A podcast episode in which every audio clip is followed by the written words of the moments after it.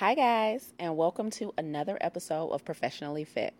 Professionally Fit is dedicated to female entrepreneurs and executives who are soaring in their fields and in their enterprises while still maintaining their health and wellness. So, you may notice that I sound super chill right now, and that's because I am. It's Thursday, December 29th, and we are three days away from 2017. So, I wanted to do a special episode today where I kind of come on and share with you three things I learned with regard to health and wellness in 2016, and three, th- three things I learned with regard to business in 2016 um, I wanted to do this episode alone because I'm just really nostalgic. It's something about these New Year episodes. I did an episode at the end of 2015, and um, I think it was entitled "Looking Ahead to 2016," and I think I gave about six or seven tips about you know what to be mindful of in 2016. And so, as this end of the year was approaching, you know, I told Jay, you know, we'll reconvene with our regular show next week and she'll be back on and we'll be back up to our shenanigans as usual. But I told her, you know, I'm going to do this episode alone because I really want to introspect with you guys and share what I learned in 2016 and the huge impact it has made on my life. I cannot even tell you how much this year has changed me as an individual, as a friend, as a daughter, you know, as a spouse. I am just so different. And, and, and I can tell right away. You know how sometimes you go through things or you experience things, and it's not until later that you are able to recognize your growth.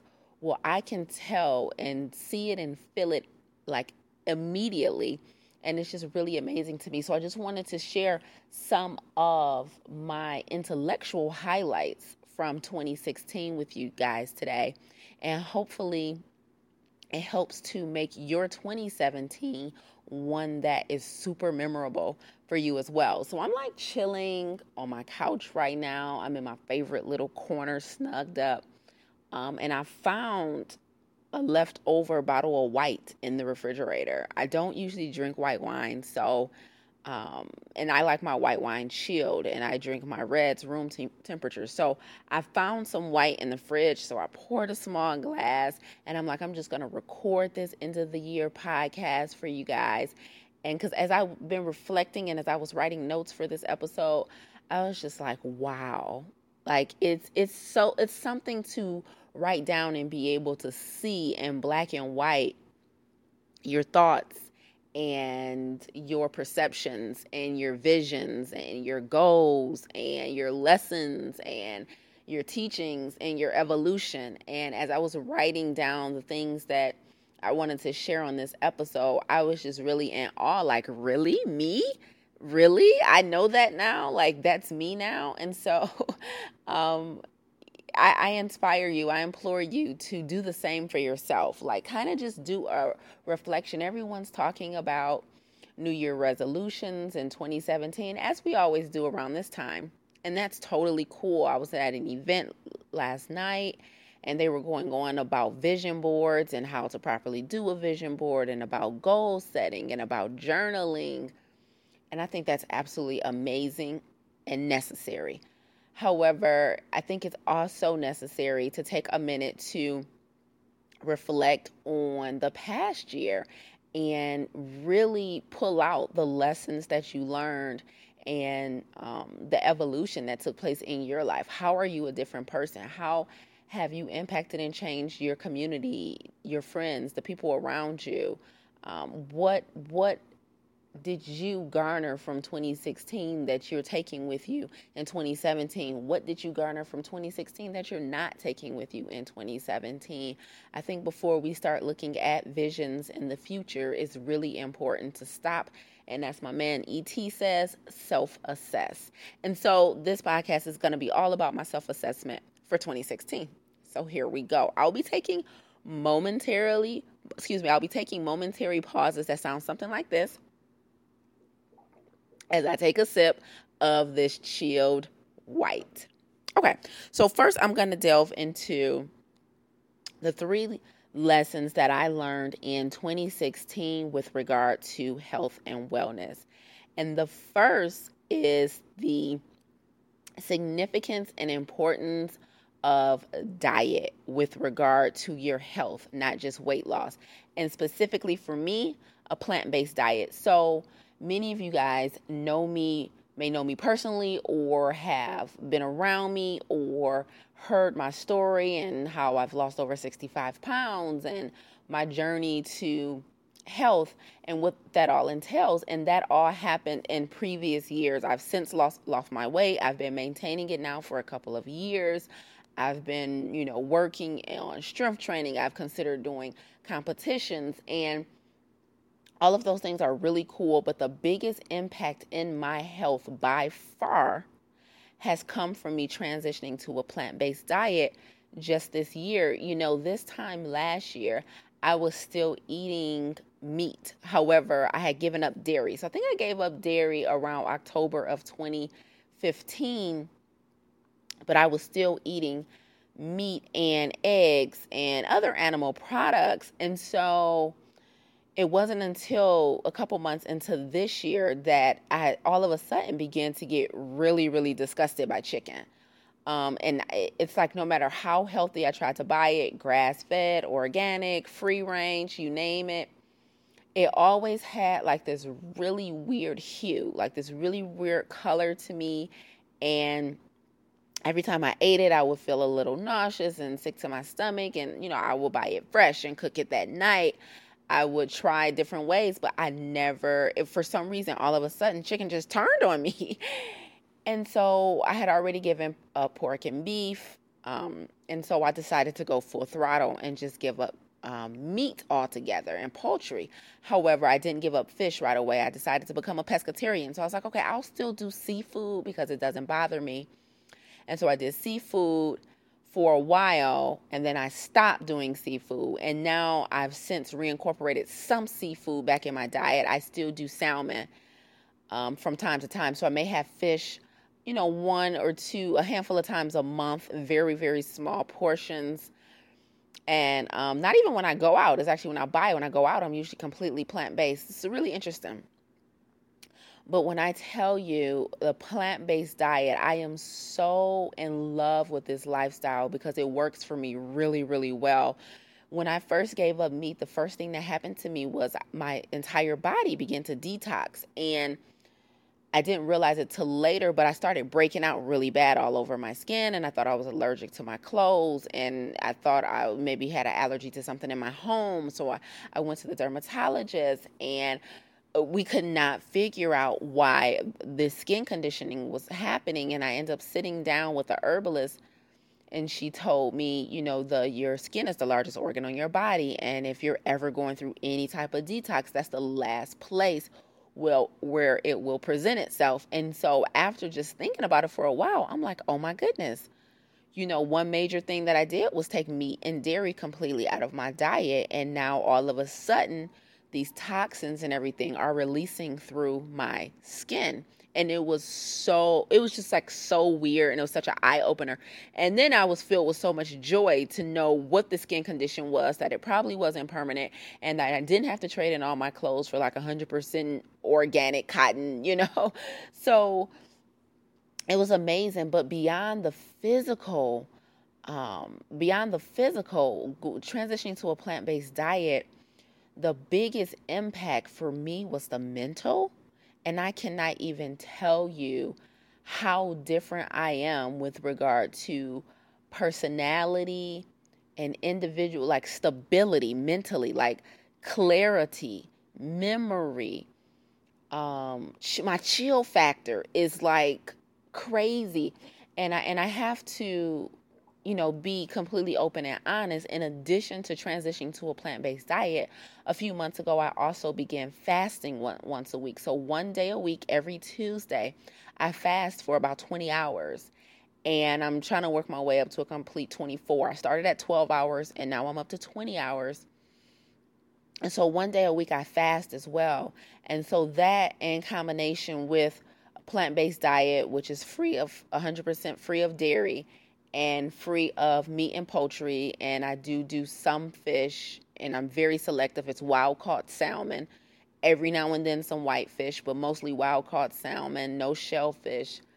Um, once a couple times a month, and I cannot even tell you I sleep better. I have more energy. I pop out of bed in the morning, and some some mornings I have to be up as early as four 4:30 a.m. and the bloating has completely went away in my in my belly. Even after I lost 65 pounds, I was still bloated.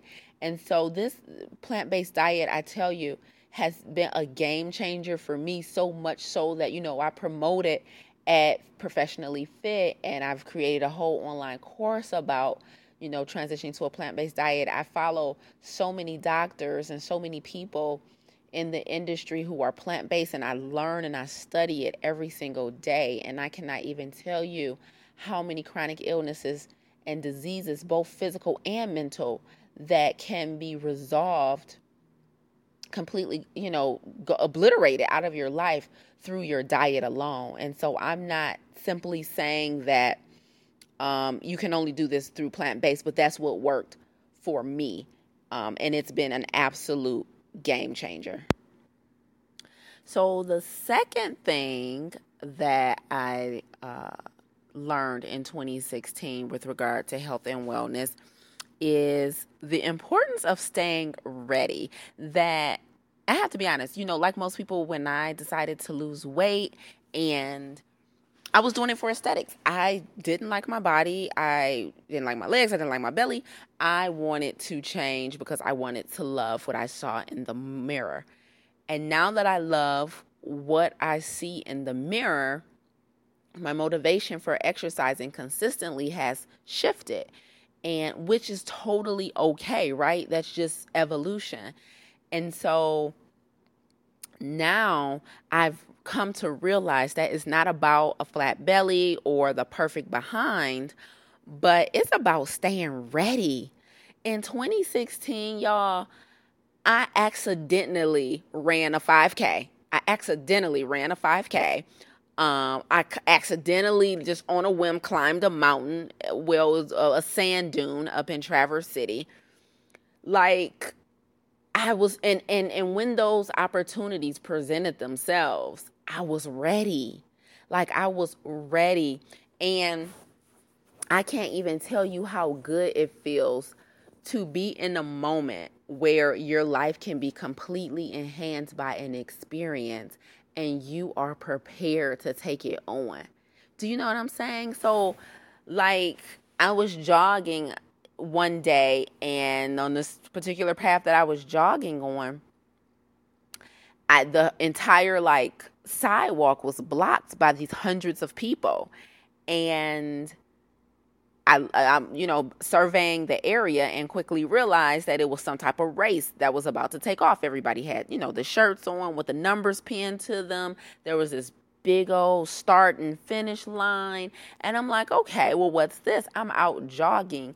So instead of like turning around and going my merry way, I just happened to arrive at the perfect time when they were like about to blow the whistle and take off. So I just started running with everybody else. I didn't know what this 5K was for. I had no idea where we were running to. I honestly didn't even know it was a 5K. I just realized it as we were going along and they had different checkpoints and turnaround points. But I literally accidentally ran a 5K. I ran up on a 5K and instead of just doing like a little mile and a half quick jog, I was like, okay, I'll knock out 3.2 miles with all these people. And it was like so fun because I ended like ended up like racing this other girl who her and I would kind of stand with each other the entire race, the entire run. And so at the end, her and I were approaching the finish line at the same time. And so I just started speeding up and she started speeding up and we basically raced each other to the finish line. Um, spoiler alert, I won. but, you know, I was ready. Like, I was physically ready. I'm talking about physical fitness right now. I was physically ready. A friend of mine planned a girls' trip up to Traverse City and Michigan this year for her birthday, and we are we went to the Sleeping Bear Dunes and we went to the dunes. And of course, I had never been to the dunes. My girls had never been to the dunes. And we came up and there was one lookout, lookout number nine. I still remember the number. And it was one of the most beautiful lookouts I had I've ever been to. And I've been to a lot of places. And the water was endless and blue and all you in the sun was shining and bouncing off this beautiful sand that was completely unadulterated, it's just like unmanipulated, and everything just looked so pure and beautiful. And the sky, you didn't couldn't tell where the water began and the sky ended, and it, and so you had the option to walk down to the bottom of the sand dune, you know, to maybe just dip your foot in the ocean or the river but then you had to get back up the sand dune which was the challenge. And there was this there was even a sign posted like you're you know you go down the sand dune at your own risk. And if you cannot get back up the sand dune because it's so steep and you basically have to bear crawl up then you we can rescue you by helicopter but it's going to cost you right so just on a fly whim, again, I had never been to the sand dunes. I didn't know what to expect when we went up. I'm thinking we're just gonna sightseeing, you know, light work. I asked my girl, like, we're about to climb this dune, right? And we did it. We did it. And we were just and now we have that experience in our memory, in our holsters. Like that's something that we owned in the moment because we were ready. And so, one of the major lessons I learned in 2016 with regard to health and wellness is the importance of staying ready. You physically have to be ready for life. You never know what obstacle and or opportunity is going to be presented to you. And if you aren't physically ready, I'm strictly talking about physical right now, not financial, not mental, not emotional, not intellectual, strictly physical. You never know when you're going to turn the corner at the same time as a pit bull. You never know when you know you're going to have to react really quickly to something and you don't want to break a hip trying to do it. I mean that's the you know long and short of it. And or you want to be able to climb a freaking mountain sand dune or dust a perfect stranger in a 5k when you need to if nothing else for the purpose of a great story to tell. So you know this year guys stay ready. Stay ready. It is so imperative and it means everything.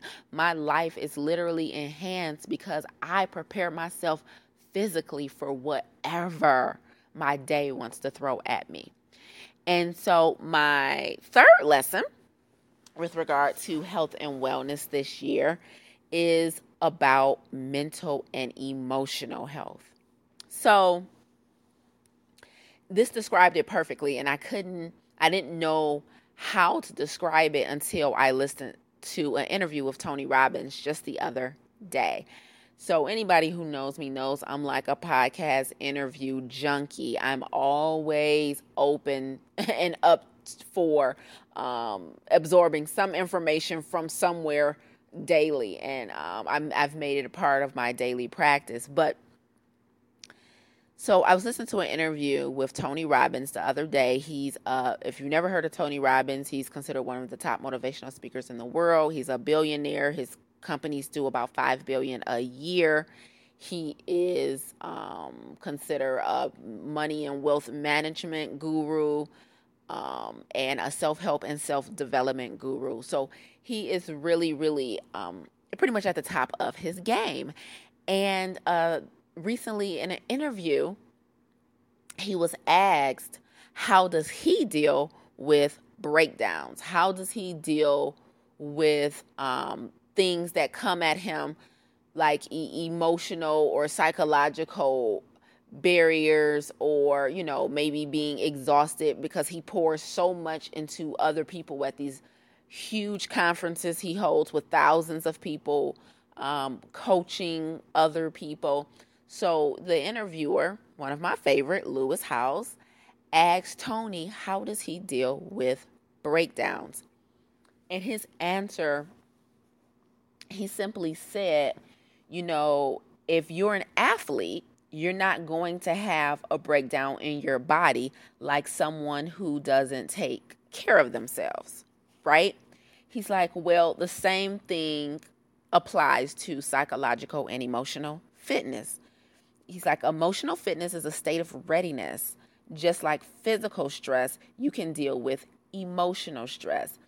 And when you've endured moments of extreme stress, um, or when you've experienced moments of extreme stress and you've endured during those moments, it takes a lot to throw you off your game. It takes a lot to knock you off your square. And so Tony talked about this concept of emotional and psychological fitness. So just like my point number two with regard to staying physically ready, you have to stay emotionally and psychologically ready.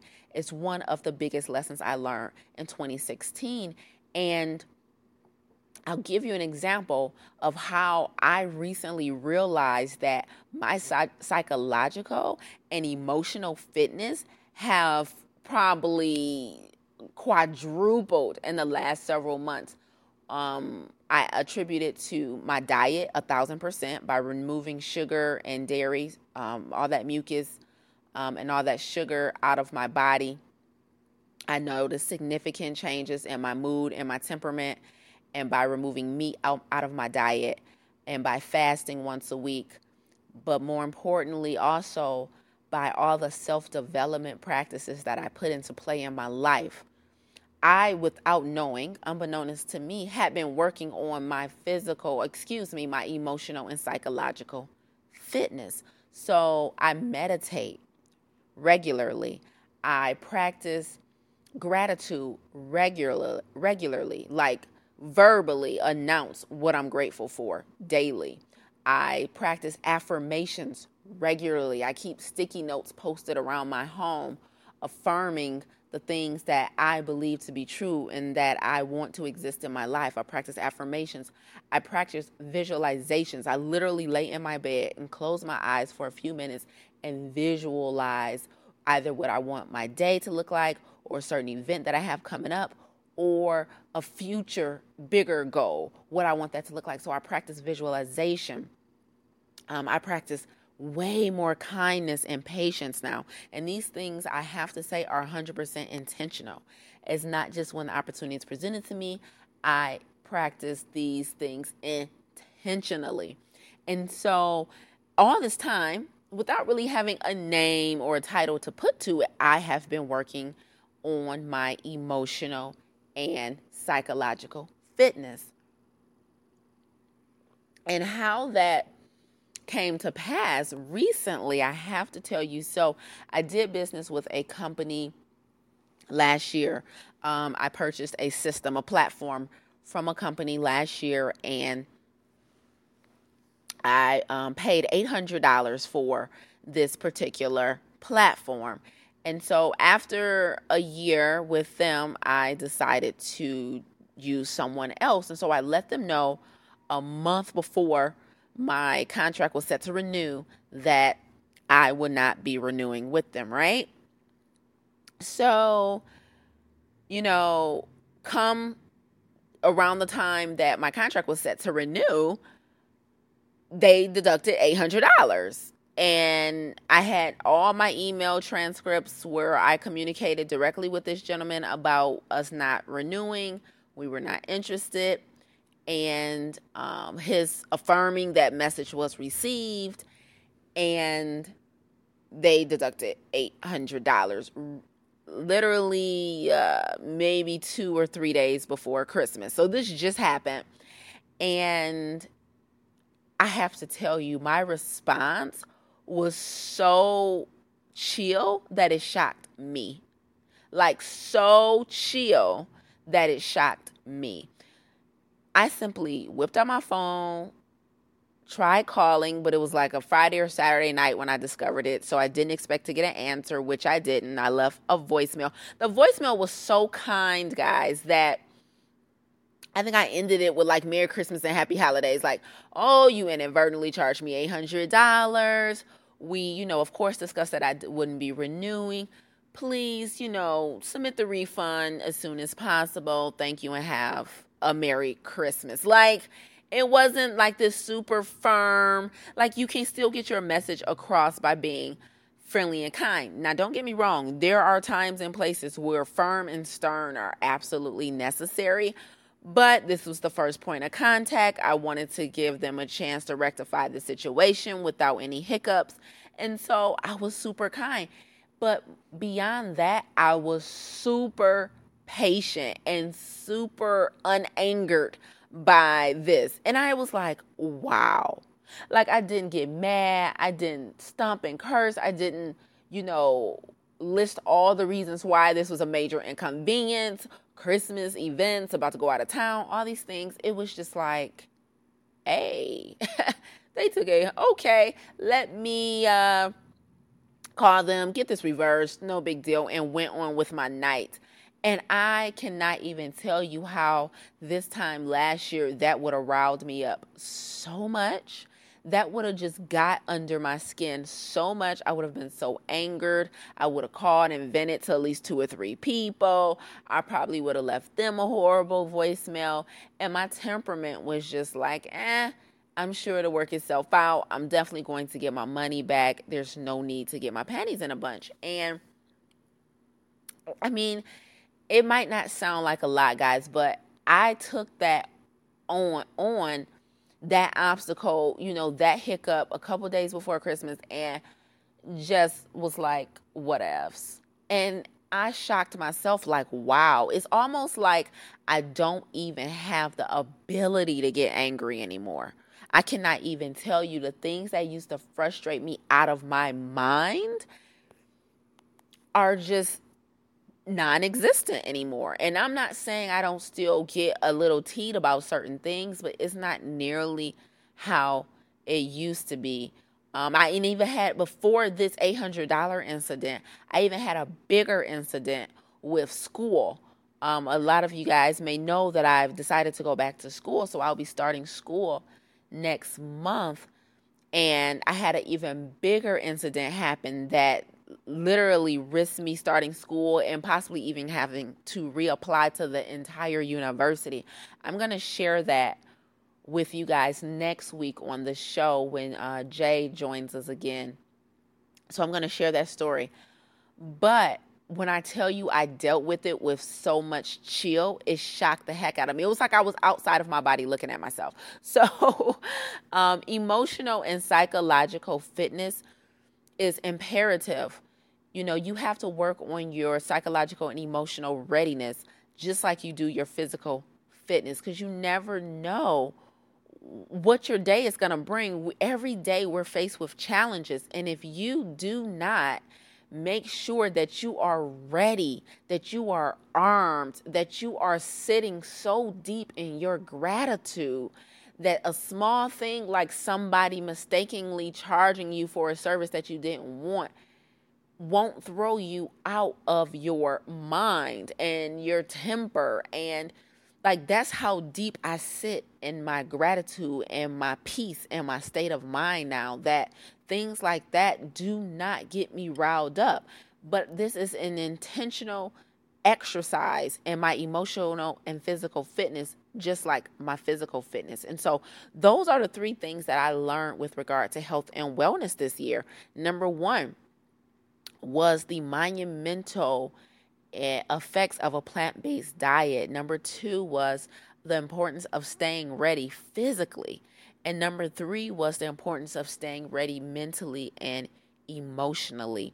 You know, practice, try and find exercises and ways you can put these things into practice in 2017 because you will become unstoppable when you do. So, finally, I'm going to move on to the three things I learned with regard to business in 2016. Definitely wanted to touch on these things. You guys know I am passionate about entrepreneurship. And I mean, even though I'm a fairly new entrepreneur, like I just fell in love with entrepreneurship. And I know for me there's no turning back, which is, which does not mean that I will never work for anybody else in my life. You never know. One of my mentors recently after being an entrepreneur, a successful entrepreneur for many years, um, was recently recently approached with an opportunity and where he will be actually the director of operations over this super uh, large and new gym chain. Um, he was approached by his mentor to to come on board and work, and so he went back to a salaried job, and he actually left entrepreneurship after years of success, and so he didn't do it for the money, but um, but he left entrepreneurship. So I'm not saying that I would never work for somebody else again, and I don't look at it as a fail or a step back if you do after giving entrepreneurship a try. Um, it could actually be a way to propel you even further and deeper into entrepreneurship.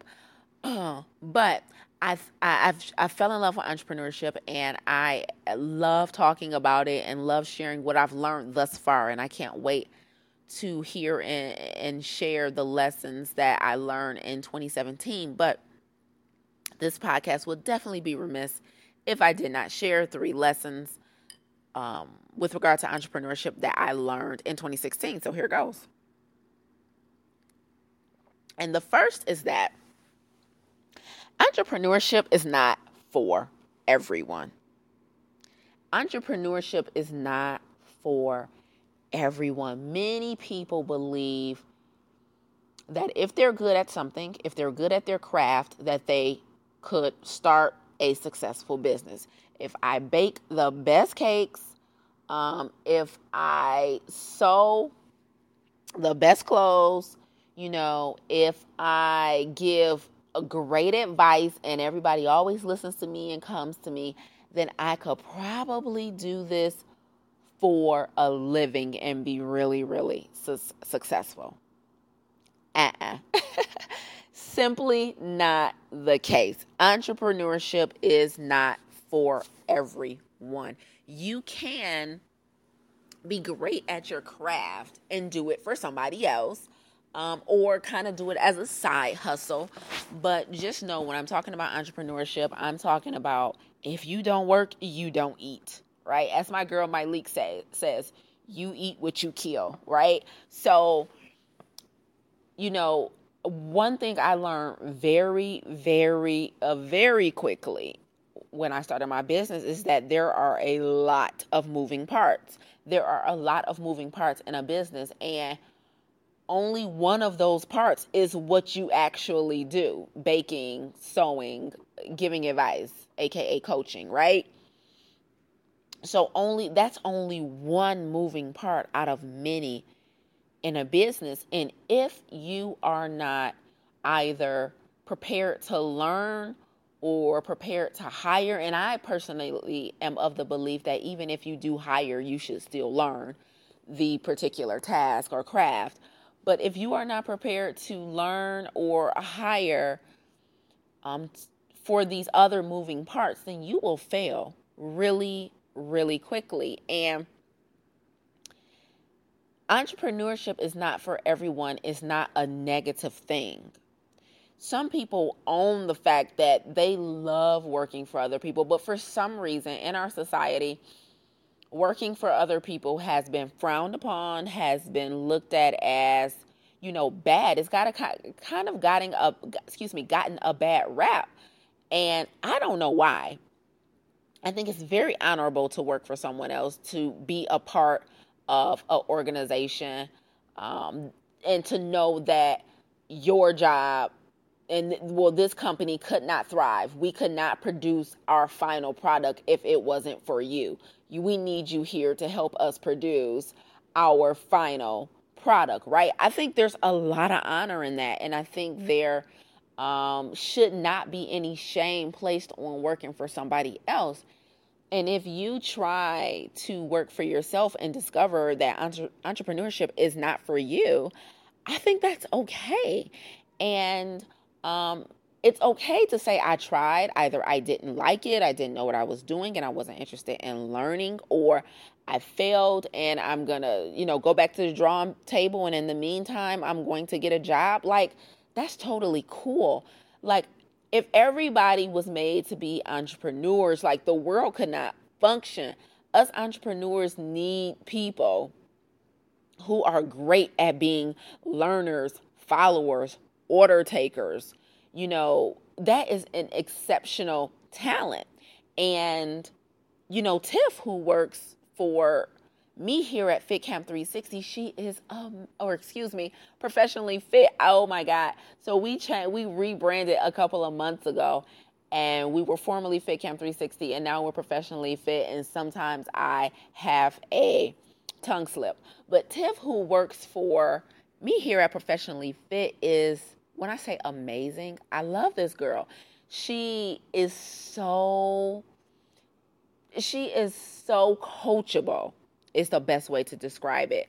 Like, and when she needs help with something or when she doesn't know something, her pride and ego are of no consequence.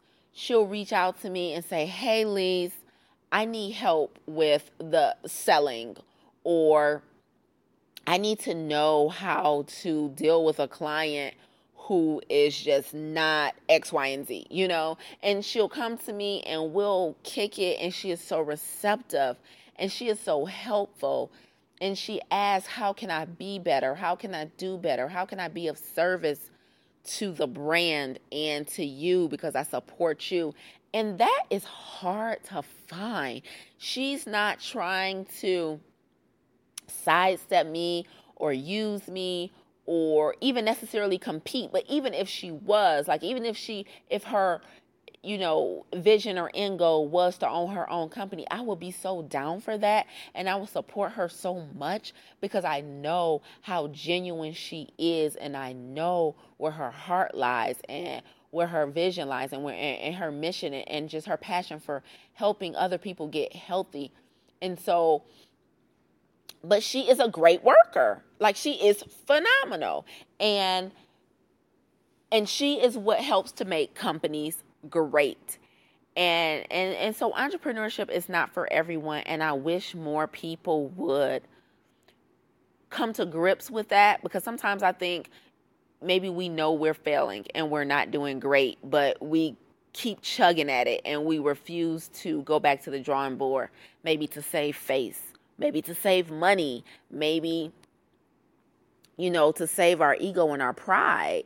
But I think it's really important to recognize that, hey, this may not be for me because, you know, your website shouldn't have misspellings or clearly screenshotted photos, or um, you should have working pieces and you should you should know how to follow up and you know when you're at, events and you're pitching your business you should know what you're talking about and what you should know what you do and you shouldn't be unsure and and and there's just so many components with regard you know your social media pages should be up to par and look professional. And if you're not able to maintain or learn all those moving parts your books how much money did you make last month um how much did how much of that was profit you know revenue and profit are two different numbers you know, you should know, you know, what business taxes. Your business should be registered.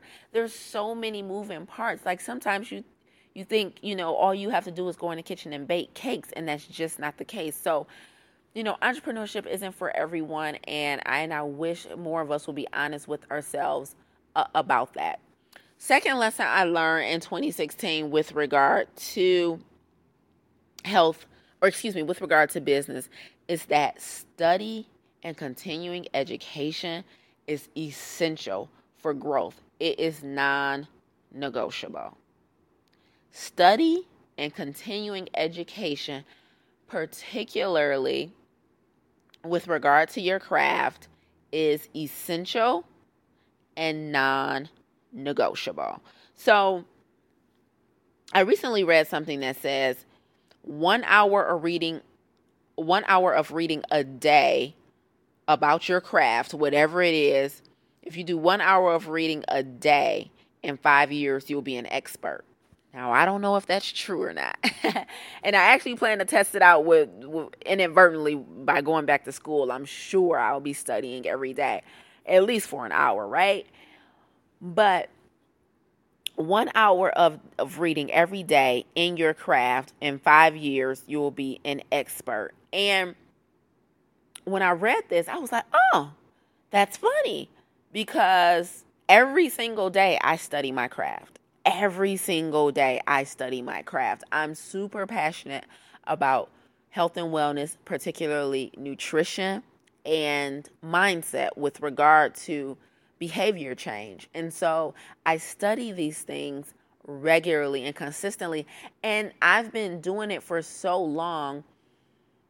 It, it, it was never intentional. That's the cool thing about it. Uh, this just happened for me by accident. But I study every day, but it was never intentional. I didn't read that that um, fact first or that that fun fact first and all of a sudden decide to do it I actually started studying every day because I just love learning about nutrition. I'm like, hmm, what really happens when your body releases insulin? Hmm, why is it so hard for people to stick to a clean eating re- regimen? What's happening psychologically there?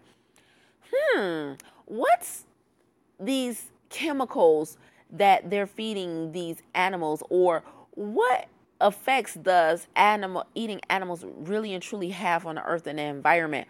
Or, huh, I wonder, you know, how does one really properly meditate? Like, is, do I do I have to sit with my legs crossed in a completely silent room? And how long do I have to do that? And what's the benefits? And where, like, all these questions just come to me and I look them up and I research and I find find experts in the field and I study and I study and I study and so when I read this fun fact that studying one hour a day in five years you'll be an expert, I was like, oh shoot, I'm on track to being an expert. And it was just really cool. But moreover, you know, I've actually had a client say to me, and, and this particular client, he's older than me, and, and by about uh almost 20 years he's he's about 50 something and he recently said to me you know lisa I love talking to you and I love our coaching calls. He said, because you never cease to amaze me with your knowledge.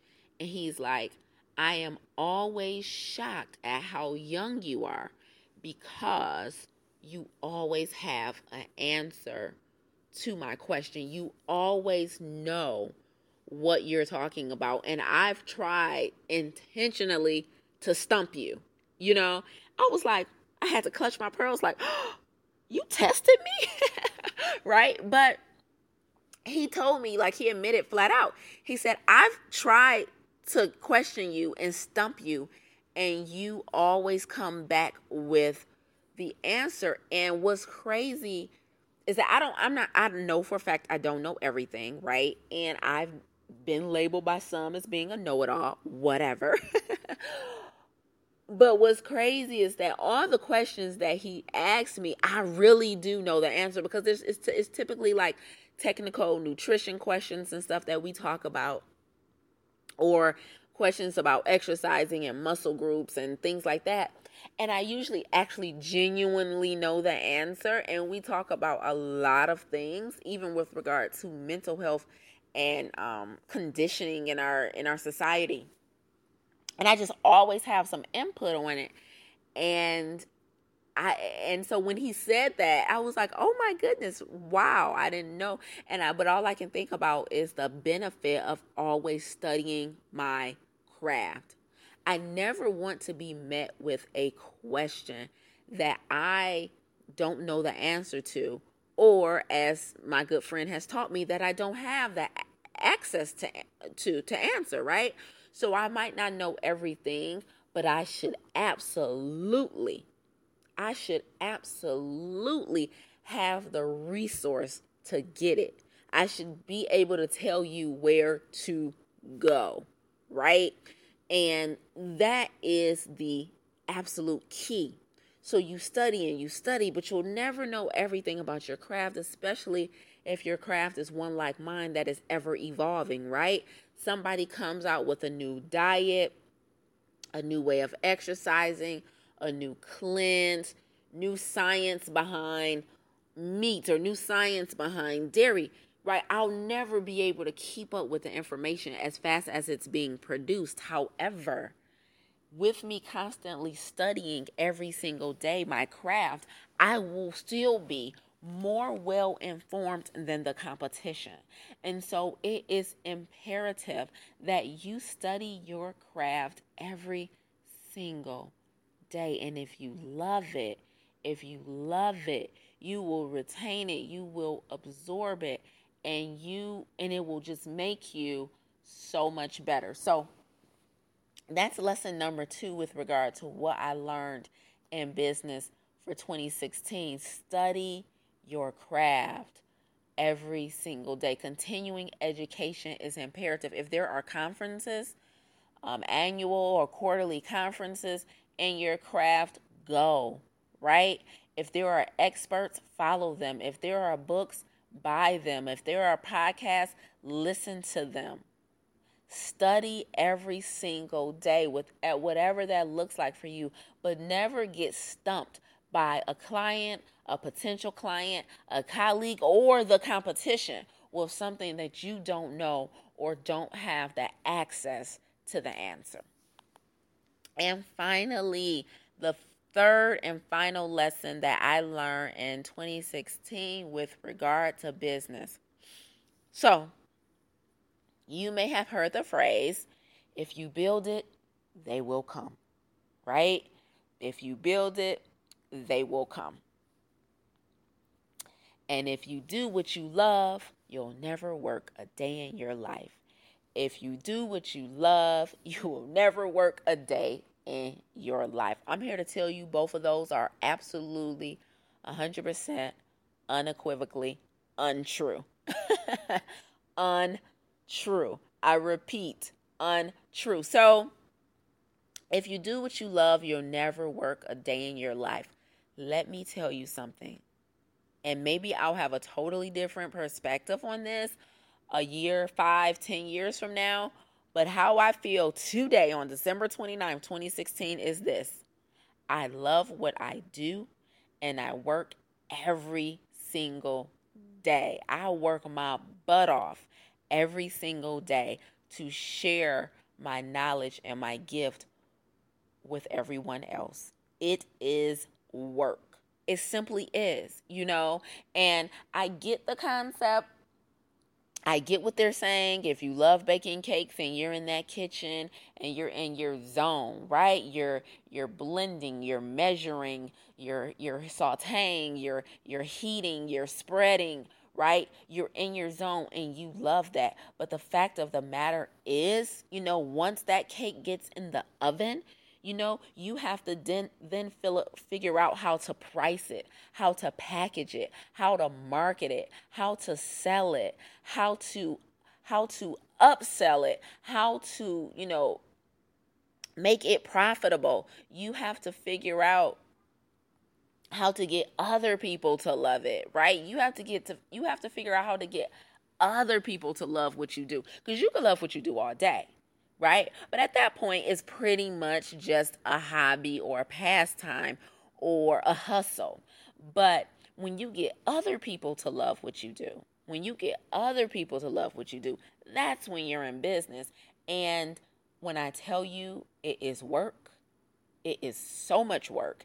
And I will not trade it in for anything. But if you love what you do, you'll never work a day in your life. It's a load of crap, hands down. And if you build it, they will come.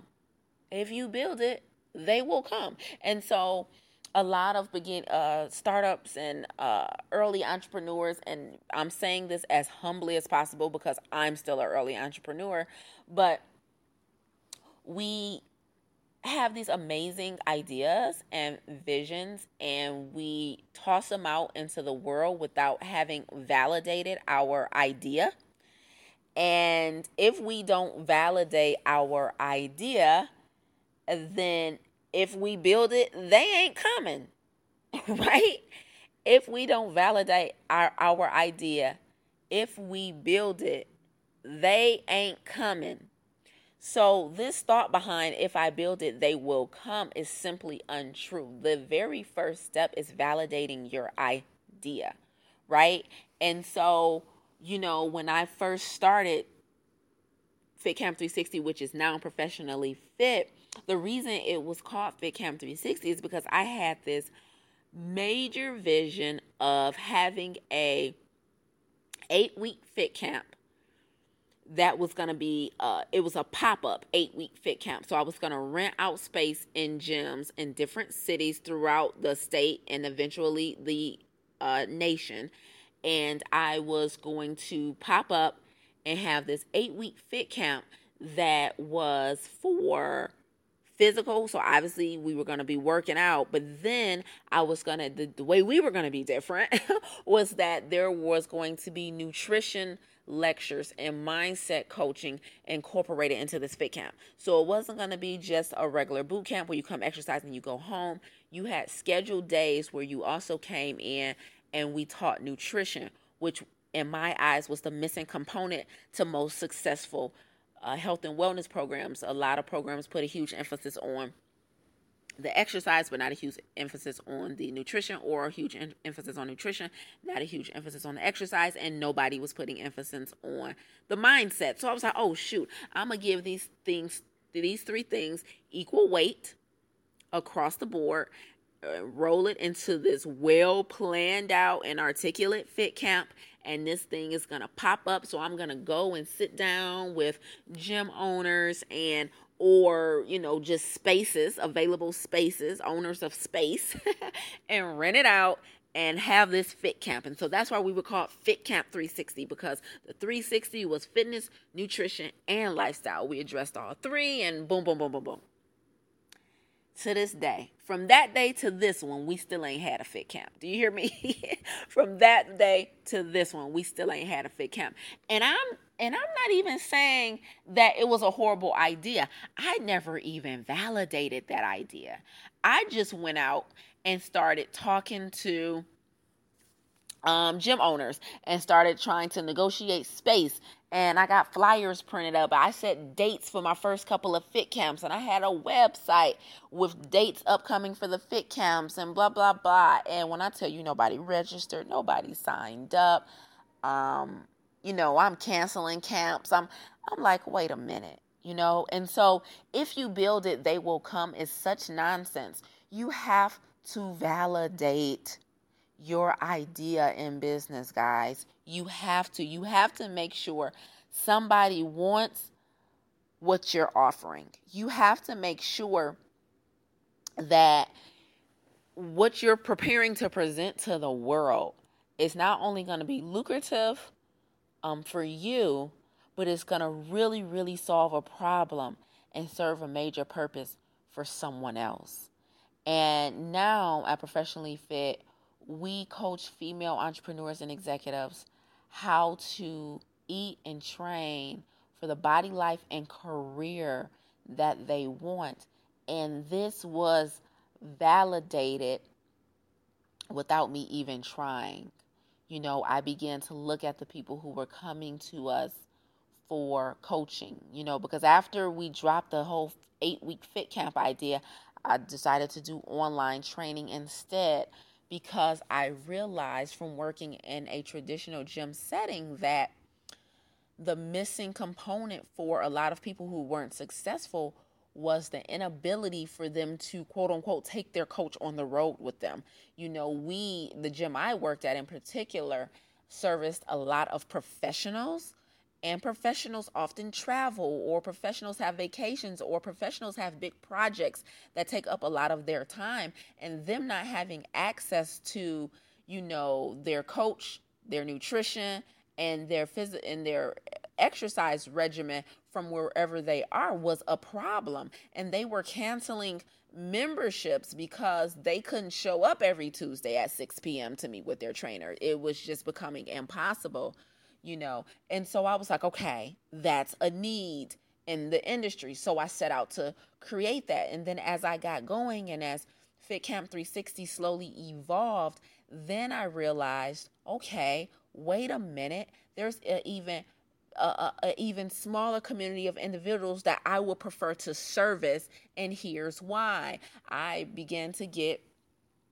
clients that were entrepreneurs and professionals and they began to talk to me about their limitations in their life in their business um, directly because or these things were uh, a direct impact of their physical fitness or their health not being up to par. And i said whoa this is something because if the entrepreneurs and executives and these people with major followings and communities aren't firing on all cylinders, if they aren't performing at their best, that means their end product and their clientele isn't at its best. And so by me helping them, I'm inadvertently helping many, many more, right? So I decided to target the head of state. I decided decided to target my peers, other black female entrepreneurs and executives who are owning companies, starting businesses, but they're burning themselves out. They're eating like crap. They're neglecting their physical fitness and they're not doing any self development on a regular basis to ensure that they are firing on all cylinders. And that's how I was able to validate professionally fit, what is now professionally fit. And so, if you don't validate your idea, guys, you will not only lose money, but time, energy, esteem, confidence. You'll lose all those things. So plan and perform wisely. The if we build it, they will come phenomenon only works for McDonald's. Unfortunately, if we build it, they will come only works for McDonald's. You know, but for the rest of us, we need to validate, validate, validate. We need to study and ensure that we're doing continuing ed. And we have to be honest with ourselves about whether or not owning a business, whether it's profit or not for profit, is really for us, and whether we're a good fit for it. You know, um, recently i when i decided to go back to school i was talking to a lot of academic advisors from different universities and and one line one of the academic advisors said to me she was advising me about how to load up my schedule for school and what will look good um, down the road uh, with regard to how I take my classes and what classes I take with other classes and, and things like this. And she said point blank, period, to me, you know, you may have the heart, but do you have the intellect? You may have the heart, but do you have the intellect. And that was a monumental moment for me. I'm like, holy crap, do I have the intellect? Because at this point, you know, I was just doing this because my heart is so in it. And in one of my recent blog posts, you know, I actually wrote about how her saying that to be, how it moved, how it shifted my whole world like and and for me just because of the type of person i am i'm so alpha i was like i took it as a challenge right? So although initially it was an intimidating question i'm now i've now set out to prove that i not only have the heart but the intellect to match it. But the same question stands for entrepreneurship. You may have the heart but do you have the intellect? And it's not to say that you can't go out and get the intellect but if you're not one of those gifted individuals who can um, operate efficiently every moving part that there is in a business, then you have to be willing to go out and get the intellect. So you might have a super strong passion or passion about mentoring women or coaching other entrepreneurs or being a life coach or being an amazing confectioner confectioner, or you might have all this heart about domestic violence or financial planning, whatever it is. The heart is one thing, but the intellect is a whole nother animal. So you have to be willing to go out and get it if it doesn't come naturally. And part of that can just be studying for 30 to 60 minutes a day. You know, that can be that's that's uh, how I work on my intellect because my heart is there. I never lose passion for wanting everybody in the world to be healthy. I wish obesity didn't exist. I wish diabetes didn't exist and I'm going to spend my life's work working toward that goal. A goal that I may never achieve, right? But that's heart. That's what heart is. That's working towards a goal that you may never achieve, right? Because it's so big. However, the intellect is what really rounds it out. And so I implore you to take heed to some of these things that I'm saying because I really hope it helps to bring home some things for you in 2017 like it did for me in 2016. And I cannot wait to hear from you guys, your stories, your journey, meet some of you on our paths. Hopefully, our paths cross. And I look forward to learning so much from all of you guys in 2017. Cheers. I'm going to take another sip. This is my cheers to you in 2017. Wishing you nothing but health, happiness, and joy. Until next week, guys, be well.